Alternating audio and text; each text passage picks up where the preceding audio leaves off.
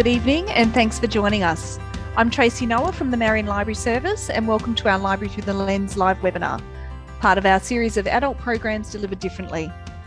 This evening, thanks to Allen and Unwin, we welcome Sydney based Charlotte Wood, the award winning and acclaimed author of six novels, a collection of interviews, and a book about cooking. She has won the Stella Prize, the Prime Minister's Award, the Indie Book of the Year, and most recently, the ABIA for Literary Fiction. Charlotte is joined in conversation this evening by Ailsa Piper, who is the author of Sinning Across Spain and co author with Tony Doherty of The Attachment. She has also written for theatre and was co winner of the 2001 Patrick White Playwrights Award for radio and for various journals and magazines, most recently for Griffith Review. In addition, she works as a performer, director, interviewer, and teacher. Please feel free at any time during the presentation to type questions you have into the Q&A or chat feeds on your screen, and Charlotte will answer these at the end of her talk. Now, please sit back, grab a cup or glass of wine, and please welcome special guests Charlotte Wood and Ailsa Piper. Hello, everyone, and thanks, Tracy. Thank you for having us. Um, Charlotte and I both have the good fortune to live and work on the unceded lands of the Gadigal people of the Eora Nation, and we give thanks for that and we honour their elders, past and present. This luminous collection of essays is subtitled Creativity, Resilience, and the Inner Life. The collection is framed by COVID. It begins during the first lockdown, and of course, it's been published as we're tentatively emerging from the shadows of the virus, hopefully. In the preface, Charlotte, you write that you believe that the joys, fears, and profound self discovery of creativity are the birthright of every person on earth. So let's talk a bit about that. Do you feel that you always had a sense that creativity was a spark or an impulse that was available to you? And if so, do you remember what it first looked or felt like? Oh, that's a good question. I I have always felt like that. I think it was came from my family. Um, my parents were both very creative people. I mean, it's the word creative and creativity is kind of, you know, I'm sure you feel the same, Ailsa, that it, it can be a bit, I don't know, a bit sort of, oh, creativity, you know, it's sort of. It's a bit like spirituality. Yeah, exactly. It's got so the same thing. Mm. It sort of lost some edge or something. But I do think that I prefer to say making, the making impulse maybe, um, was very, very strong in my family. And my father was one of those people who could make anything, you know, made furniture, made um, building, like um, brickworks, made amazing costumes for our school plays. Just a very, it made electronic stuff, you know, very, very talented in all that kinds of areas, and also made art at times. And my mother was a very um, skilled florist and gardener. So there was a very strong sense in our family as we were growing up that uh, if you wanted something, you made it. You know, we we would make um, just sort of. There wasn't a lot of. I grew up in a country town. There wasn't you know shops and stuff. um, so um, yeah, there wasn't a place to go to get things from. We had to come up with them ourselves. And you write at one point in the book very beautifully, actually, of being, you know, of all of you being left in a pram at different times under a tree or under the sky. And I, I don't know for you what that implies, but for me, it felt like the sense of dreaminess that you write about in other places in the book was kind of birthed there. It's not necessarily a memory, is it? But what do you think of that as? It's like a received memory?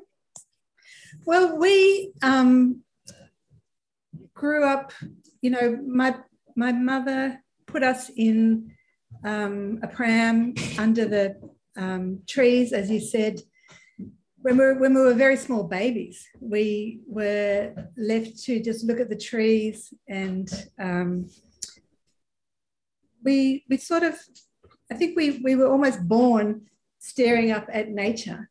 And it was very tranquil and beautiful way to to have a childhood. We were outside the whole time. we were um, just spent a lot of time roaming around in a very free sort of way. It was beautiful. Mm. Because it feels to me often when I read through the essays that there's a kind of a thread which is memory and dream and sort of wildness. But do you think that that's something to do also with aging, which you write about in the book? That that coming through seven or eight books and also coming to a point in life where you start to look back, that that those threads become more important or more potent in the work?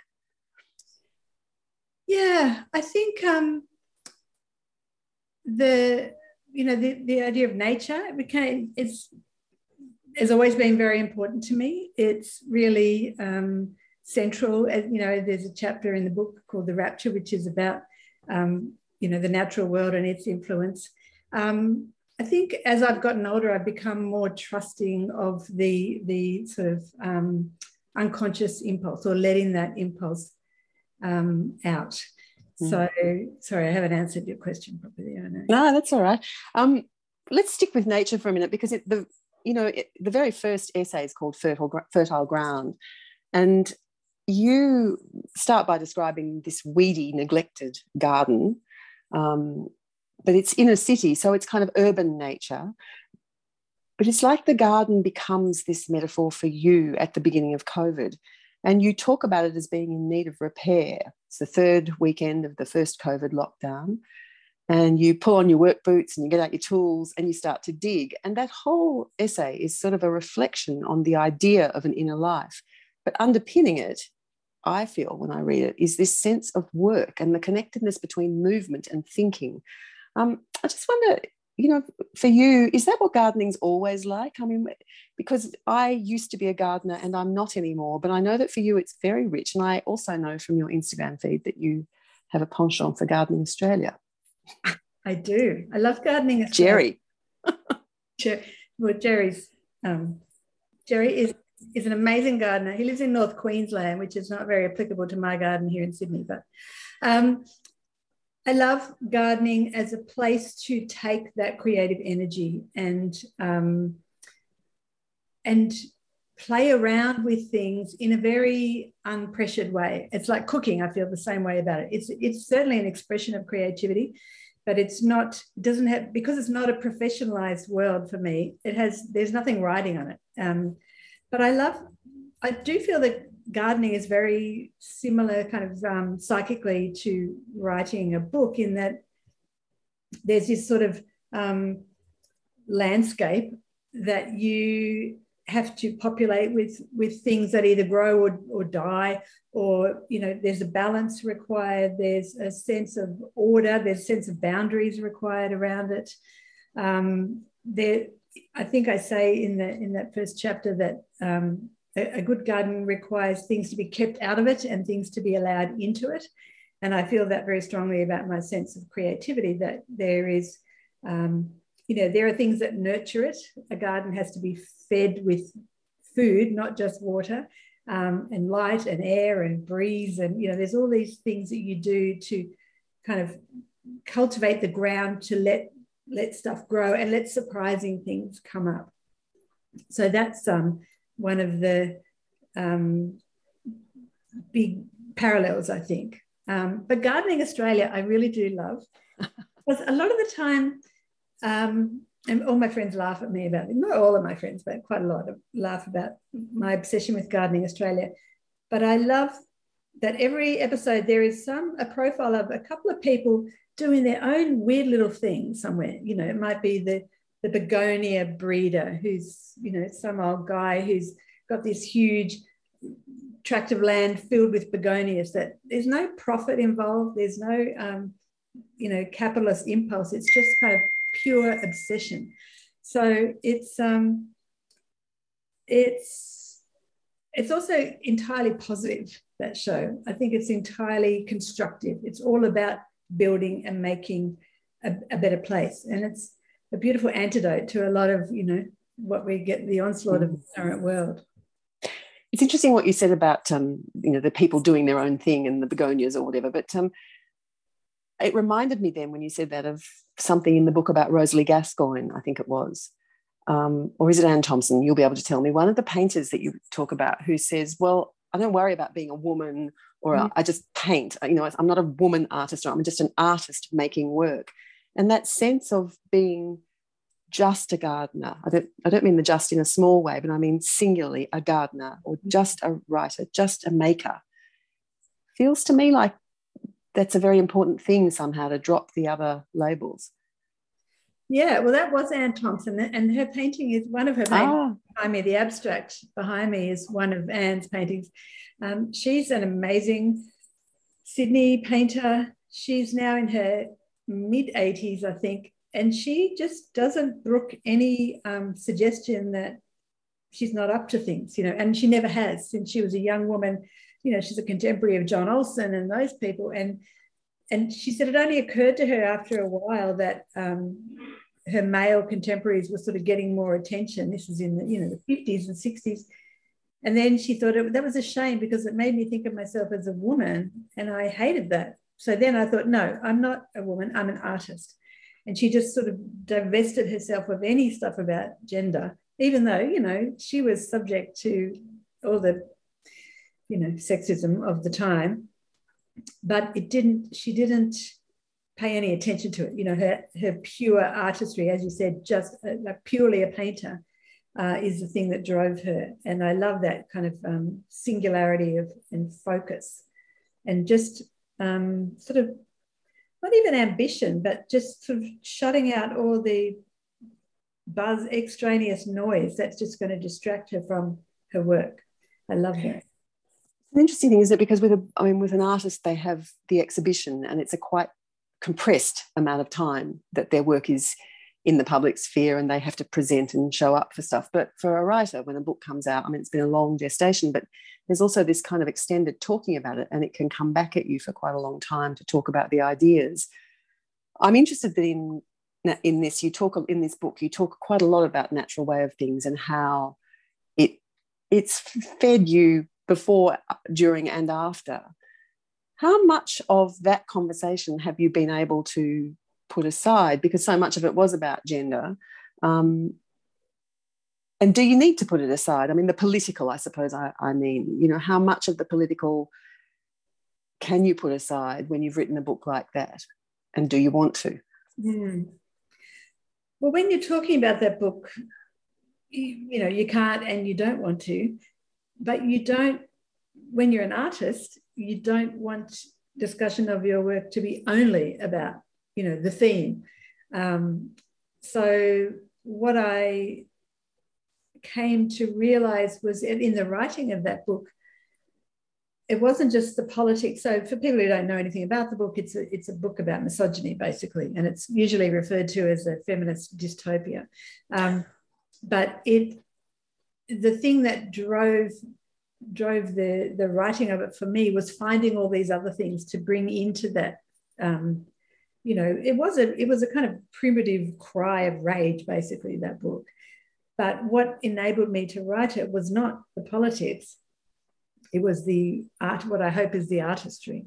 So the the imagery and the symbolism and the um, the beauty, frankly, of, of the landscape and also the imaginative leaps that I that I was able to make eventually in the book to to turn it into something slightly surreal, slightly magical.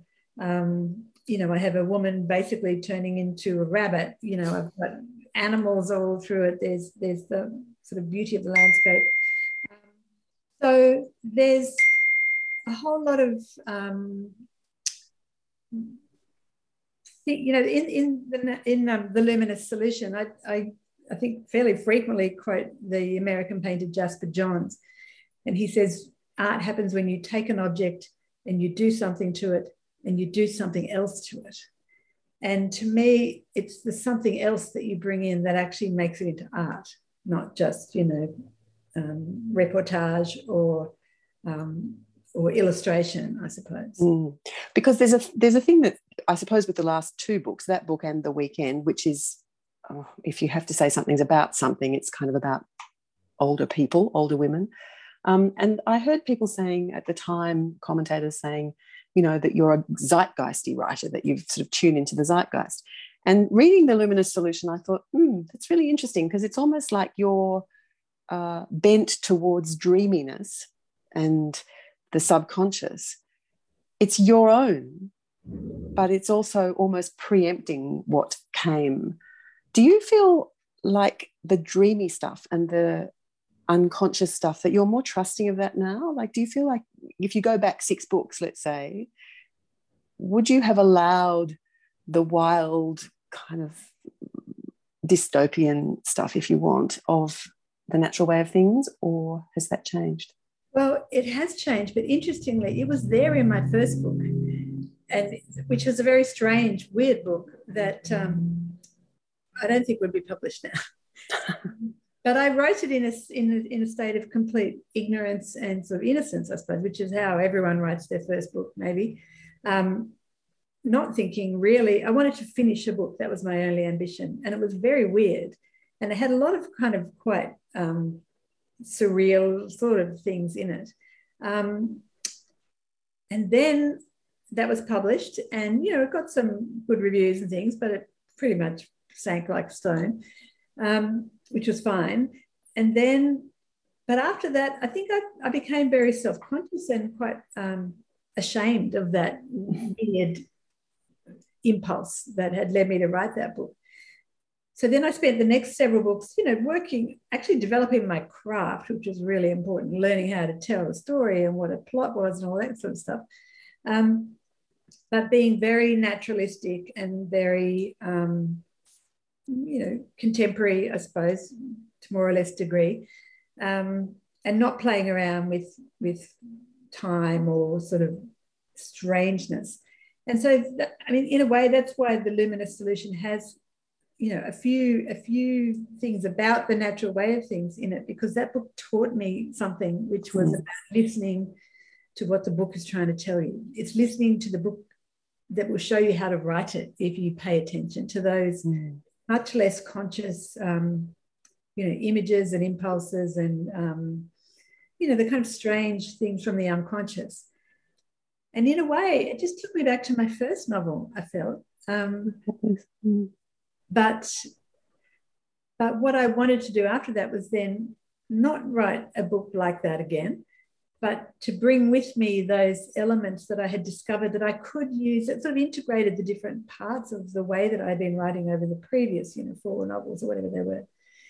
So it's almost like I, I had to divest myself of that strange unconscious stuff to learn how to write a book and then then bring it back and integrate it into my whole um, artistic self. And I feel that I, I, I was able to do that. And I want to continue trying to do that in different ways. It seems to me that that's like so much of what you write about in the Luminous Solution, which is this process that is, it's not just about writing, it's kind of about living, that for all of us, we start out with instinctive things and then we feel we have to shape ourselves to the world, you know, to other people's expectations or whatever. And there's something about whether it's experience or whether it's you know, getting a few things right and getting a few things wrong, or whether it's to do with seeing other people, that we come back to a sense of agency of what's inside us, what you would call, you know, the the inner life, I suppose, that the going back to that. I'd like to talk a bit about the essay that's called The Getting of Wisdom. Um, so you're about you know you're moving now into writing your ninth book and in that essay you open it or you, there are two questions that sort of fuel that essay. One of them is when will i stop feeling like a beginner? And the other one is must i always always know nothing? Um, so in light of those two questions how's how has your process changed now when you come towards your ninth book? Do you go to it thinking oh well i'm just a beginner or are you conscious that you do maybe know something well, I go into it thinking I know something, and then I discover almost immediately that I know nothing. I, I mean, it's a hard, it's a hard way to be, and I'm sure I know that you have felt this, and I know that many other writers and artists feel the same way. That, um, that you have to discover how to write this book. And this book is completely different from even if it even if it turns out to be similar to the other books, the process of your writing it is completely different. And I remember after I'd written my first book, with all the mighty arrogance of, um, you know, someone who's done something once and thinks they know how to do it, I went to a reading of some people who were in the middle of their second book. And, um, and they did these readings, and I thought, oh God, you know, geez, I think, you know, they're not really quite up to it, which is surprising to me because they've written these great books. Um, and they were yeah, works in progress, which is incredibly gutsy. I would never have done them.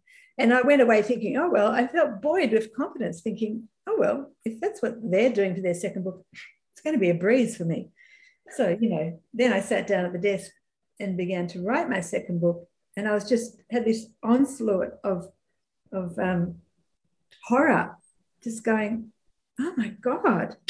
And then I realized those people were brilliant, you know, or that I'd just been thinking, oh. um, they were, you know, what, what they were doing was a thousand times better than what I was bringing to the page. And basically, that state has never left. Every time I come to a new work, it's just a state of unknowing. And, and that, but what I recognize now is that that is normal. Um, and I think the further I go on in a writing life, the more I know that this is what happens. This is part of the process. It's, I still hate it. I hate not knowing. Um, but you know, it's what Philip Roth calls looking for trouble. You know, mm-hmm. if it's not resisting you at the beginning, then there's something wrong. For me, if it was, if it was, and what he says that fluency is a, is a sign that things aren't good. Whereas I think he says being in the dark from moment to moment is what convinces me to go on. So I, I trust that that feeling means I'm in the right place. It doesn't mean that it's any more comfortable than you know it ever has been and I, I never enjoy it, but I see that it's it's it's the way it is, and it's the way it kind of has to be. Mm. You mentioned in there them reading work in progress, um, and I'm kind of you write about this, I think, very um, generously in the book about you know what it is to show work in progress. But would you talk a little bit because you've interviewed as well as writers, you've interviewed a lot of visual artists, and there's a comment from Jude Rae that you, the artist, and perhaps Tracy, if you're there, you could just flick up that picture of Jude Rae's. And Charlotte, could you talk about her thing of showing the work? Because I know that's been very important for you. Yes. Um, hopefully, we'll get to see one of Jude Rae's um, still life pictures. Mm. Uh, here it comes. There it comes. Oh, isn't it beautiful? Mm. Beautiful picture. So Jude Rae is a painter, obviously, and she she she's well known for these still life, which combine these sort of um, you know industrial objects like the gas bottle and whatever with the sort of more traditional still life objects like you know a beautiful vase or a plant or whatever um, and i wanted to talk to jude for my podcast because i, I felt felt that I, and i feel that i sort of am writing a book that might be equivalent to a still life and what I admired about her still lifes is that they're so full of energy. You know, they're not these sort of static, dull um, pictures. They have all this energy and movement within within what appears at first glance to be quite static. Anyway, so I talked to her about her whole process of, of writing, of um, making art. And she sort of just said it in passing that one thing that's important to her is that somebody sees the work while she's making it. And I found this really staggering. You know, writers are always so kind of um, secretive about their work. And actually, a friend of mine said the other day, she was talking about her work and she said, I normally never talk about this so much. I'm normally like Gollum, you know, my precious, my precious. Don't let anybody know anything about it because it's so, know, I don't know what, valuable. But anyway, Jude said that the, the fascinating thing was that she said it wasn't um, so much it wasn't that the person seeing it had to know anything about art had to say anything to her it could be you know the guy who came to fix the phone or um, you know uh, just a random passerby it was the fact that their eyes on it made her see it differently and it, it made her have a slight um, removal from the work. I think she said it it's a useful alienation. Mm. Mm. That I, I was kind of at first really astonished by that, that willingness to, to have other people see an unfinished work. But then I realized quite quickly that there was a parallel in the writing world where if I sent my unfinished work to somebody else to read, you know, you or another writer friend, often at the moment of sending it, um, some solution who have previously really intractable problem would suddenly come to me.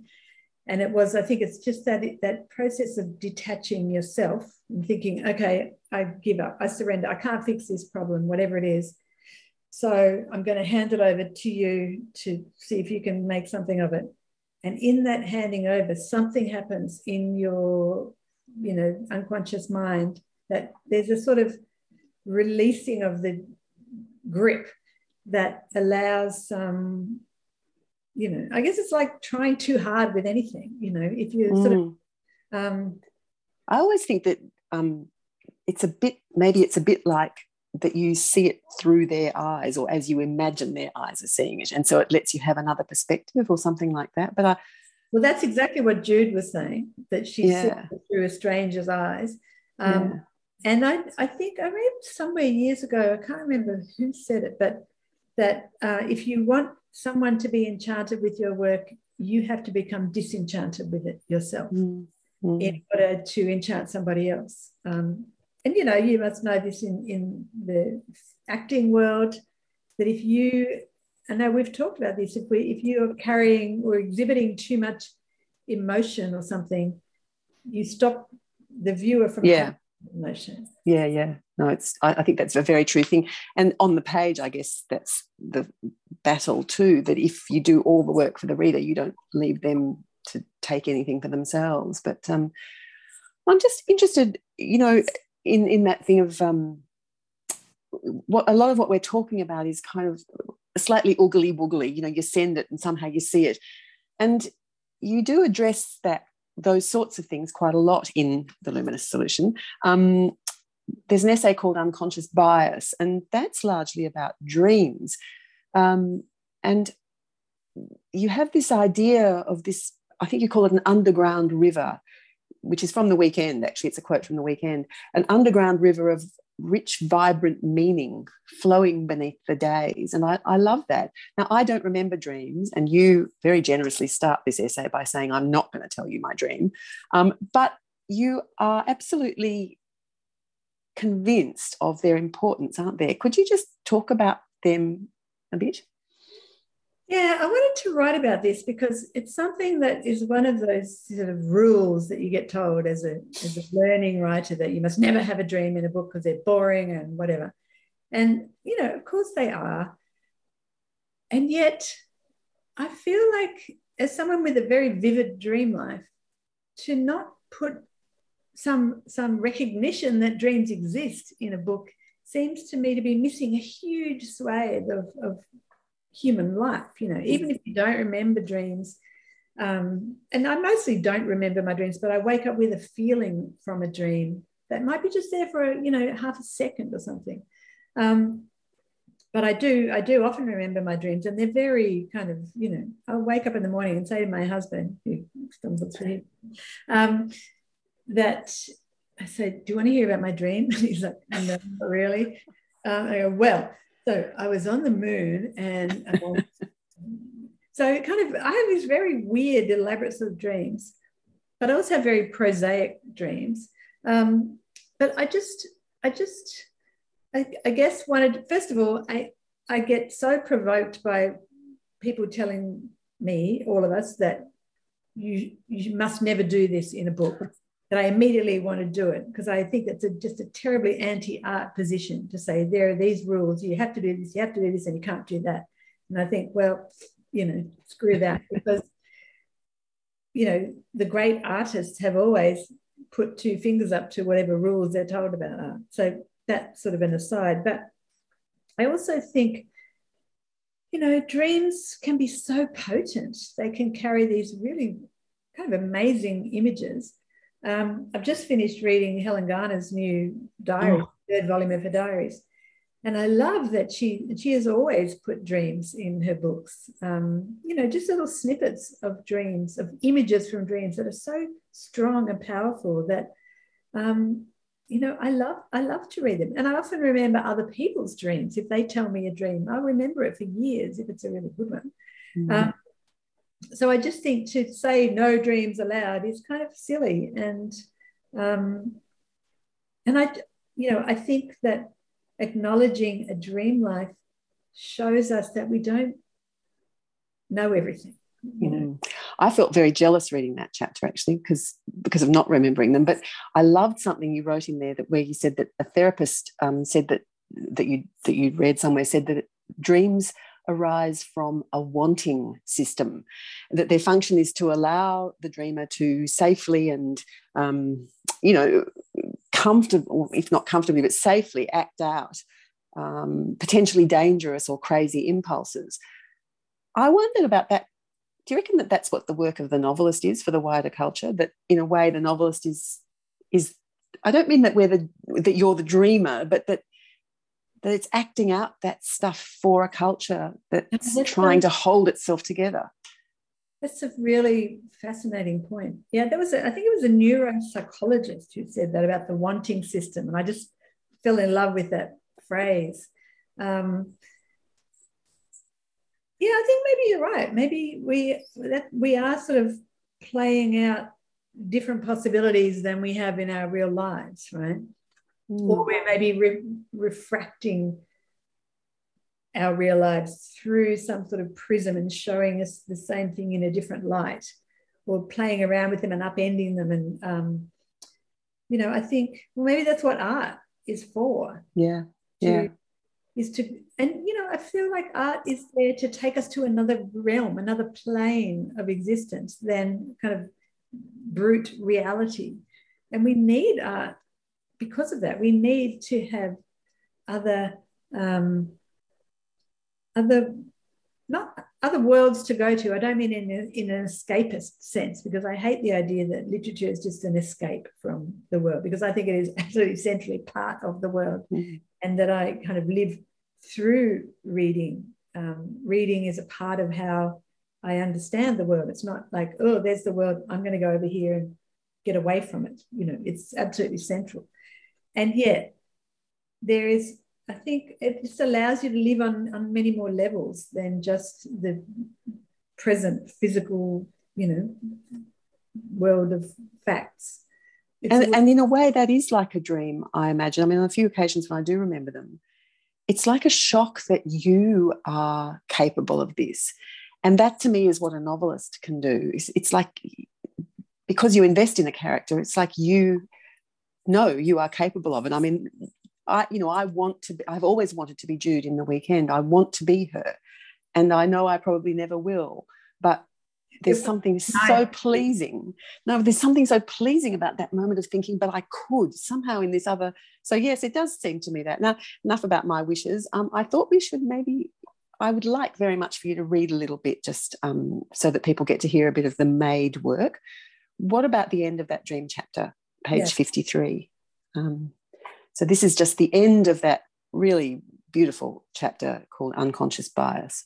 Yes, and I do want to say to people, it, it doesn't have long descriptions of my dreams in it. No. but it was also talking about sleep, actually. That chapter is about sleep and how artists often want to um, stay in that liminal zone between sleeping and waking because that's where your unconscious is quite active, it seems. You're, you're, you're, you're less defended from what your unconscious is telling you. So people like Joan Didion and others talk about sleeping in a room with their book at a certain point where they need to be have their have their unconscious sort of will just be in that in-between state. But anyway, this is the end of that chapter. In or outside of books, dreams remind us that no matter how much we pretend otherwise, we're not in full command of our lives. They remind us that cause and effect are not the solid truths we perceive them to be, that mess and unruliness are always present outside or beneath what's visible. A remembered dream is a message from the unconscious to say that however much we try, we never really know ourselves at all.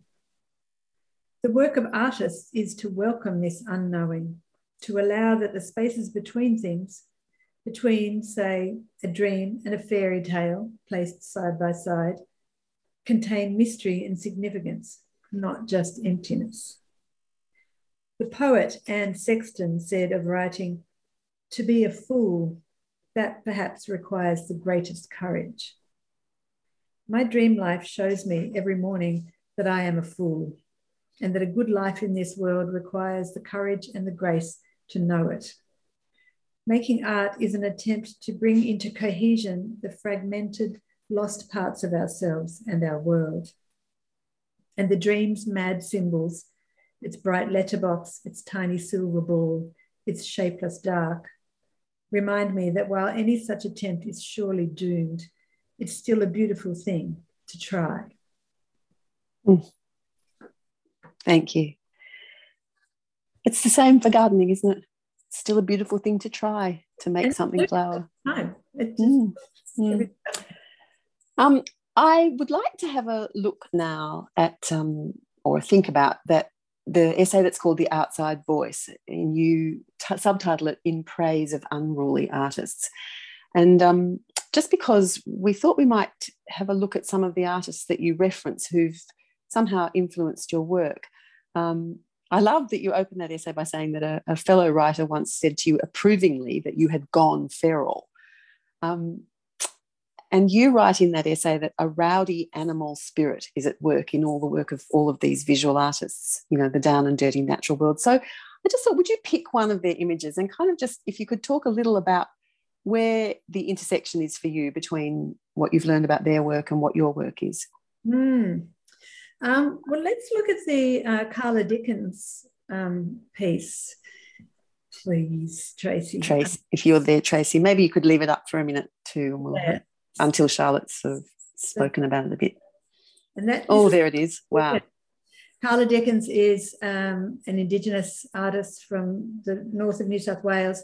And this is one of a series of, of works that she made called Warrior Women. So that's cast aluminium underpants with all this kind of stuff hooked on them and through them. I think that's some kind of horse's bridle or something, and animal, you know, um, hair and leather straps and stones and things. And there's a whole series, and some of those have barbed wire. And I have a very beautiful one which has um, emu feathers and um, ribbons and things.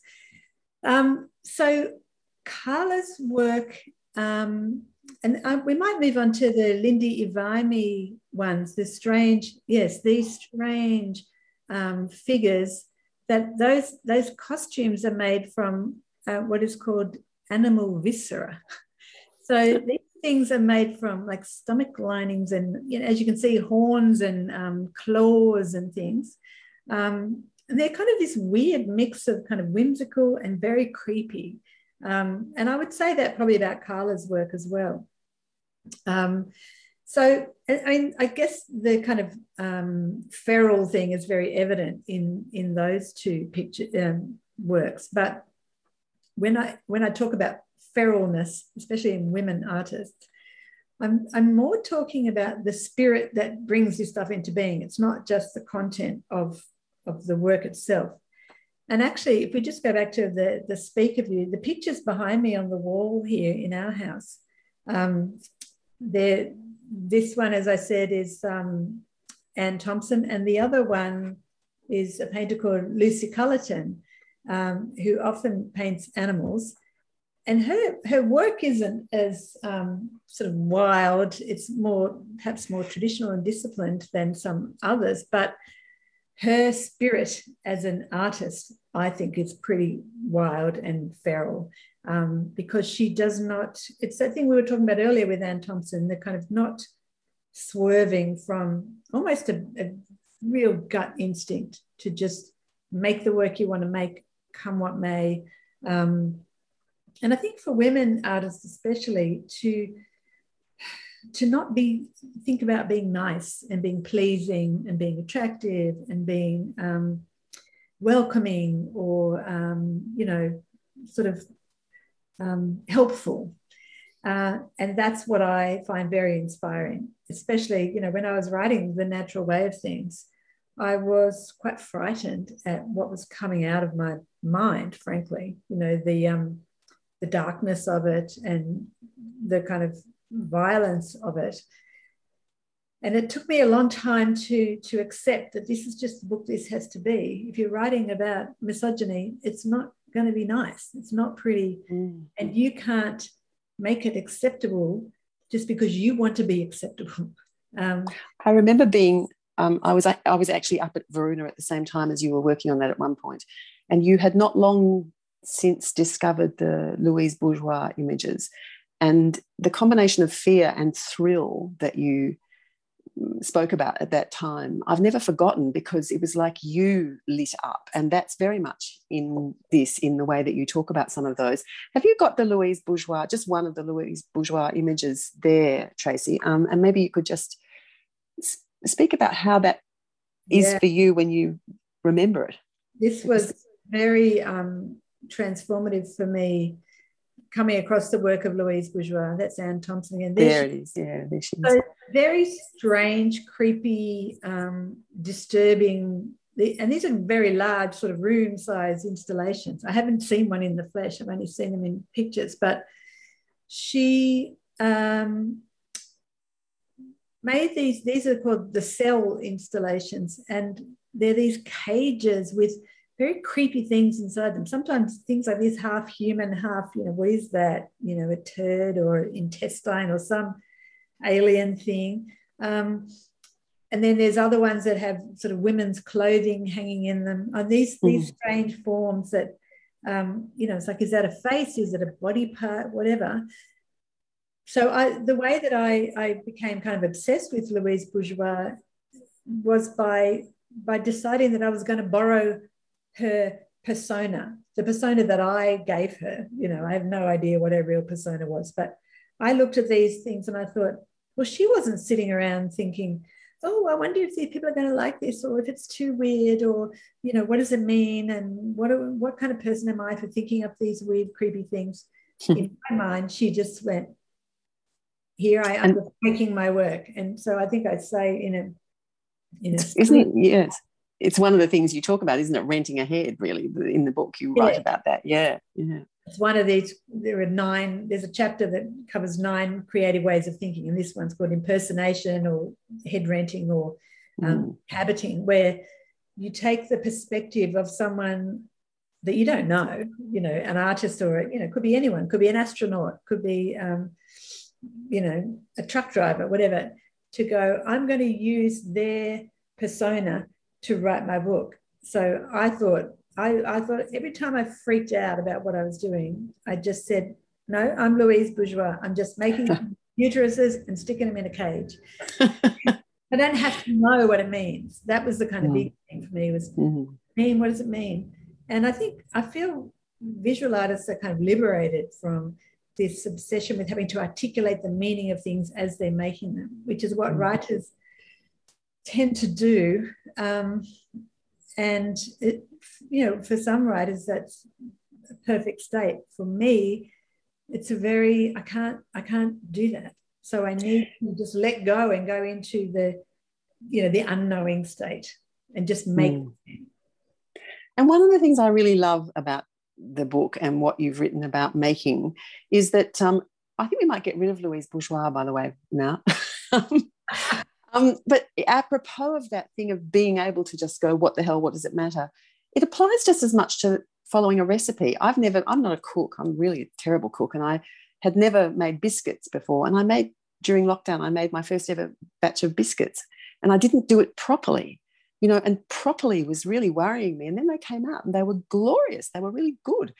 And I thought about that in terms of what you're saying, in terms of what you write in this book, that, you know, actually it doesn't have to be perfect that maybe you can feel it maybe you can run with what you've got in the cupboard you know um, it doesn't i mean in cooking i have often sort of you know helped nephews and nieces or people who like I, I feel very passionate about telling people that you can cook you don't have to do it right mm. and almost you know with with I reckon 90% of recipes, if you do something different from the recipe, it's not going to make it wrong. It'll just make it taste a bit different.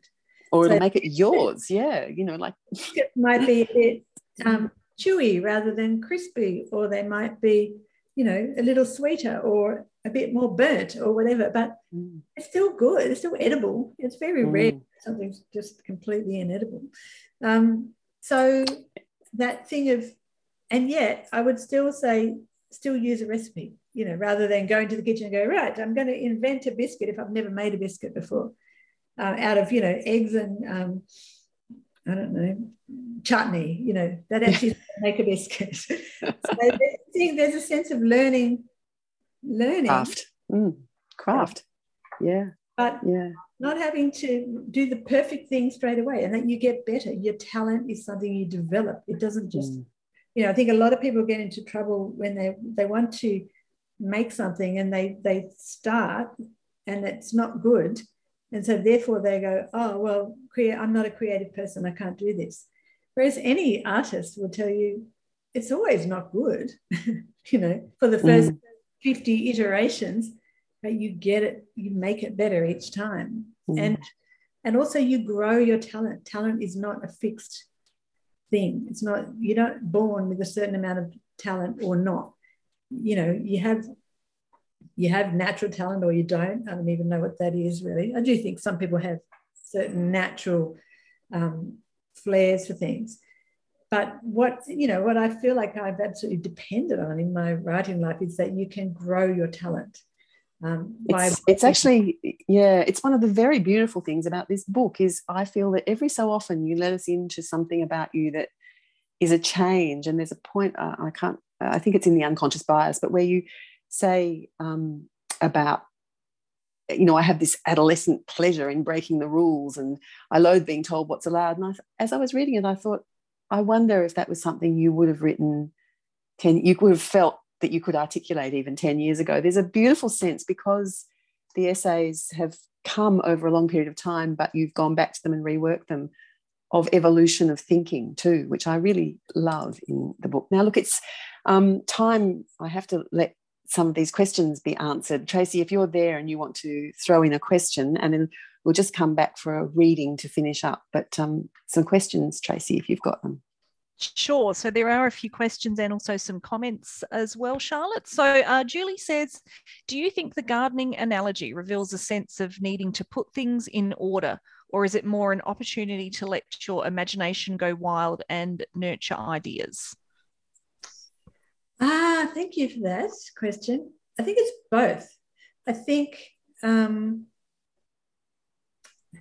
well, because a garden is a natural space you, I feel that you can't really control, you can't make it too ordered. I mean, lots of gardens are obviously, you know, some very beautiful gardens are extremely manicured and whatever. Um, but to me, that's kind of, you may as well have a lounge room, you know, if you're going to be, be controlling nature to that degree. So to me, the ideal garden is that that thing where it does have structure and it does have um, design, and boundaries and it is fed and nurtured and all of that but it's also shaped and um, and then it's then it's it things pop up where you don't expect them or you might think your plan doesn't always work out right so you put you know the rosemary there it's perfect and then it dies because it's not the it's you know the microclimate isn't quite right but some other thing pops up there and you think oh actually they just sort of get rid of that half dead rosemary and let that thing flourish. Um, you know, a garden has its own uh, nature, you know, that will that will come up if you let it. And you have to pay attention to the, the climate that you have and the place that you have and the light and, and the rainfall and all of that. So um, I think it's definitely a mix of, of control and, and letting go of control. And the letting go is as important as the control, I think. Because, you know, a friend of mine said recently, I'm going to plant a vegetable garden. And I was like, great, knowing that their garden has no direct sun. And I was like, so where are you going to do that? he said, we're in our garden. I'm like, yeah, no, you're not. You know, I don't know how it's gone. He said, oh, but I don't worry about that. And I was like, yeah, but you don't get to decide whether things need sun, they need sun, you know.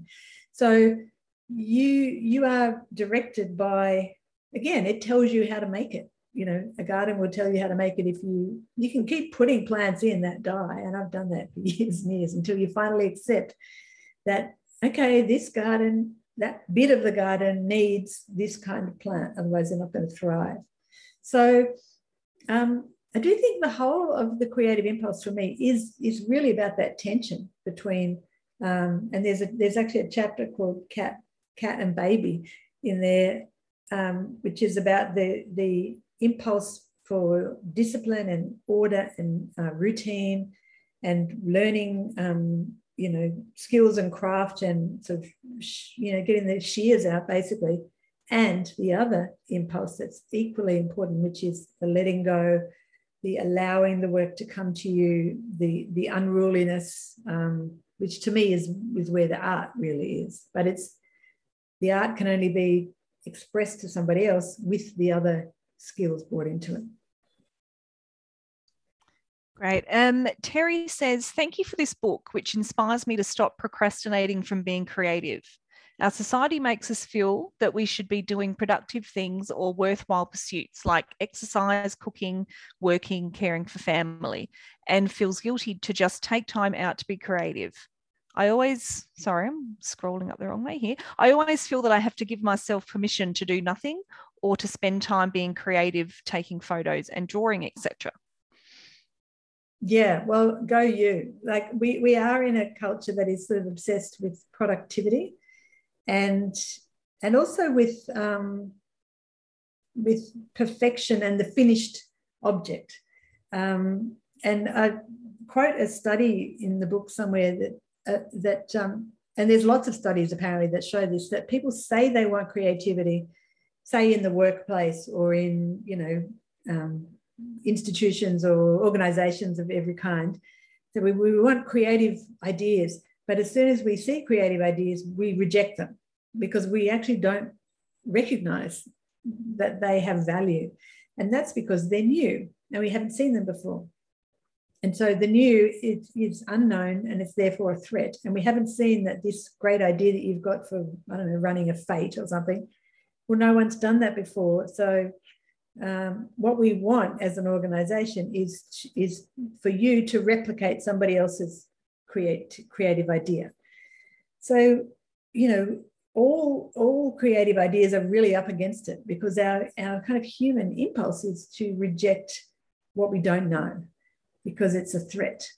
So I think you're quite right that the idea of us sitting around, you know, staring out the window is not um, very welcome in our society. And yet, all the greatest breakthroughs and inventions and art come from that very thing the kind of idling, noodling, um, dreaming, daydreaming self, coupled with the discipline and the tenacity and the perseverance and the, and the sheer bloody mindedness and dedication to it. So I think for people, you know, as you, you've said, procrastination.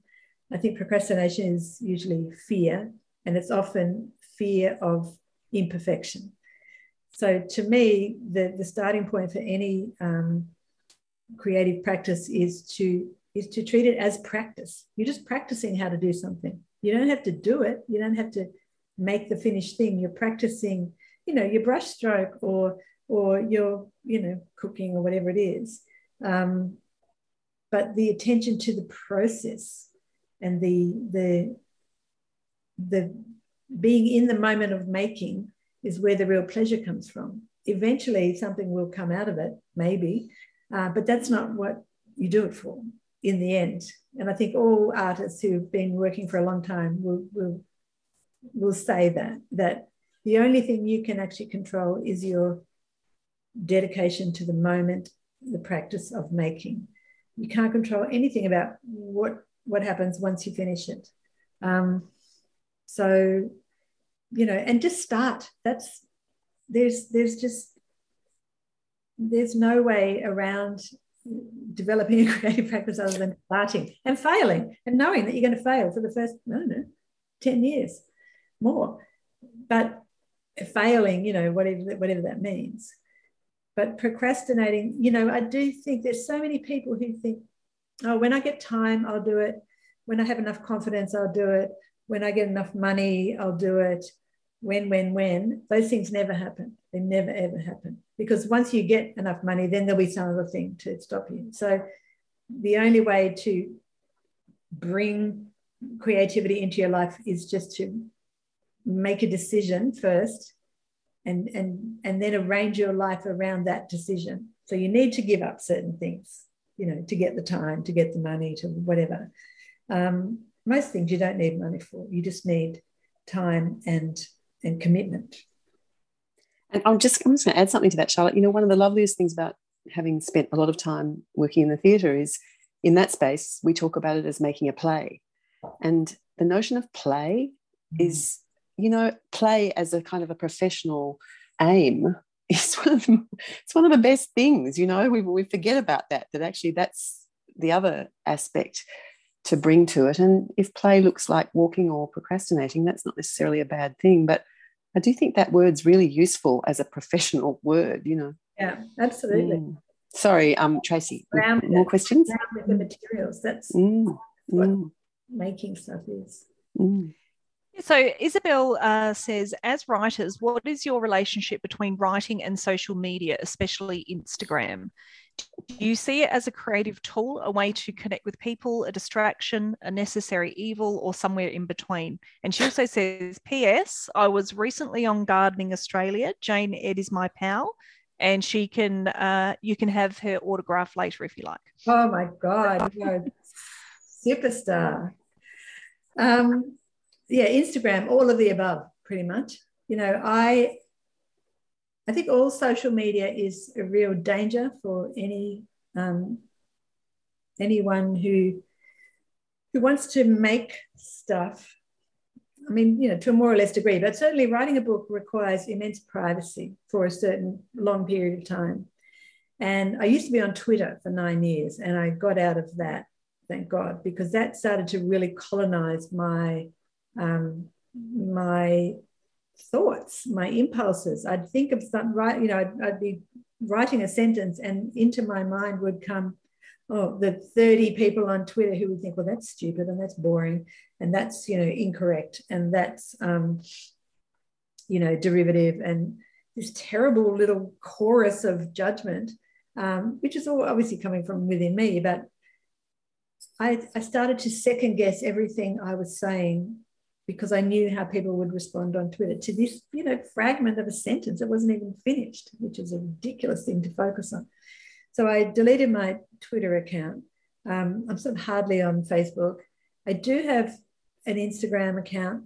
I have a private one for my friends and my family, and then an, an author page where you know I put stuff about events and whatever. And I try to put other things as well. And I, I kind of I do love Instagram I feel like it's a scrapbook. It's sort of, um, and I like to, I like to know what my friends are doing, you know, with their days. I like to see what they're having for dinner. I like to see, you know, where they walk their dog or whatever. But uh, once it becomes a kind of all-consuming tool of promotion, it actually gets extremely boring for everybody. And you have to just watch yourself. And also, again, the second guessing thing of if if if my work was, say, as a visual artist, I think Instagram's fantastic for visual artists in lots of ways, but also I think it could be, you know, a little, it, very much a double edged sword um, because of that second guessing thing. And I think putting work in progress on Instagram is probably, unless you're very confident and very um, uh, kind of senior in your practice. I know Jude Rae puts works in progress, which I'm, mm-hmm. I love seeing, and I think she is sort of, um, you know, she has enough authority in herself to not be um, too man- influenced in a malign way by that. But I think for for a beginner, it's like you're seeking approval all the time before you've even finished your thing.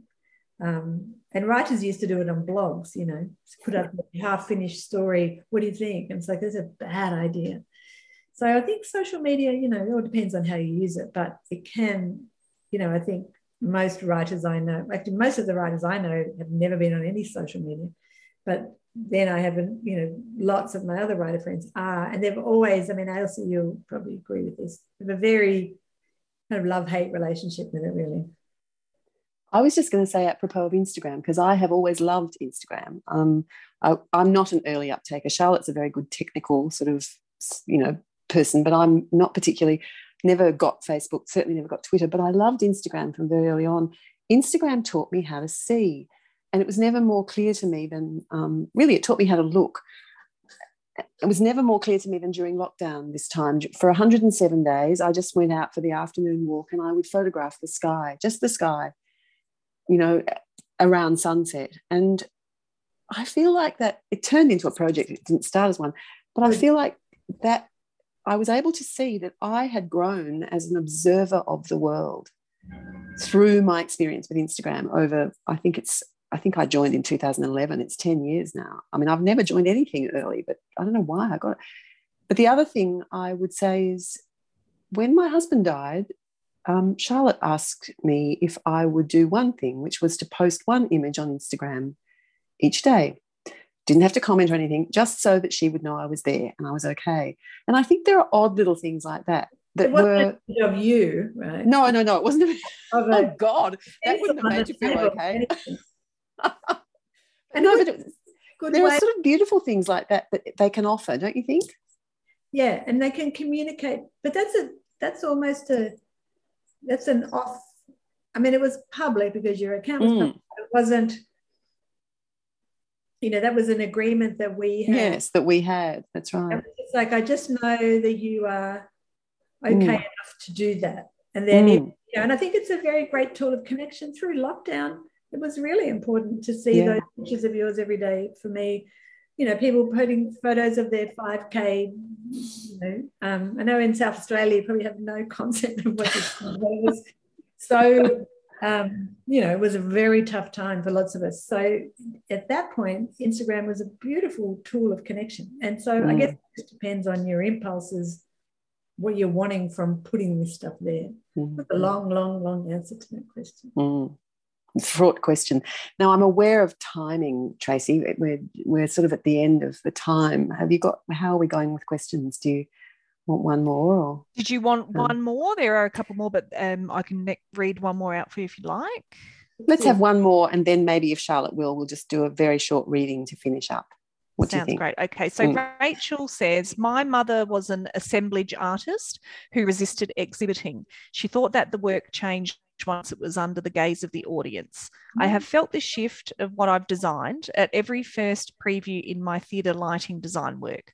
What do you think about this? Does the outside gaze affect the very nature of the work, or do you imagine it remains wholly intact as created? Wow. Mm. I think it does change. I think, I mean, in a way, that's why I put a book into the world to see what how it changes once it's in the world. Um, and I, you know, there's a somewhere in the luminous solution, I can't remember where, I talk about the question of if I if I knew a book would never be read, would I still write it? And I think for me, I probably wouldn't, because for me, the reader is the other half of the creation. And that sounds very, you know, I don't know, motherhoody, I suppose. But quite often, I'm sure lots of writers will say this: a reader will tell you what you've done. A reader will say, "Oh, this book to me means blah," and you're like, "Oh my god, I never thought of it that way." But you're absolutely right. You know, so it readers can show you whole layers of meaning that you didn't know were there, um, that you didn't intend to be there, but they are there. Um, so I, I think it does change. And sometimes in a way that you, you know, you don't like.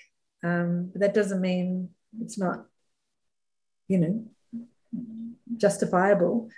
Um,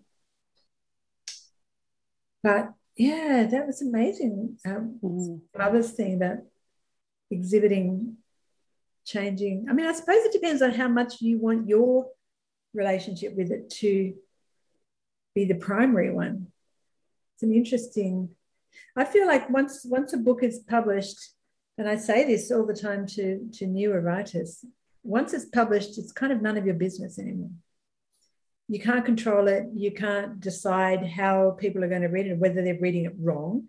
Um, you can't decide that their interpretation of it is, you know, mean or whatever. It's not yours anymore.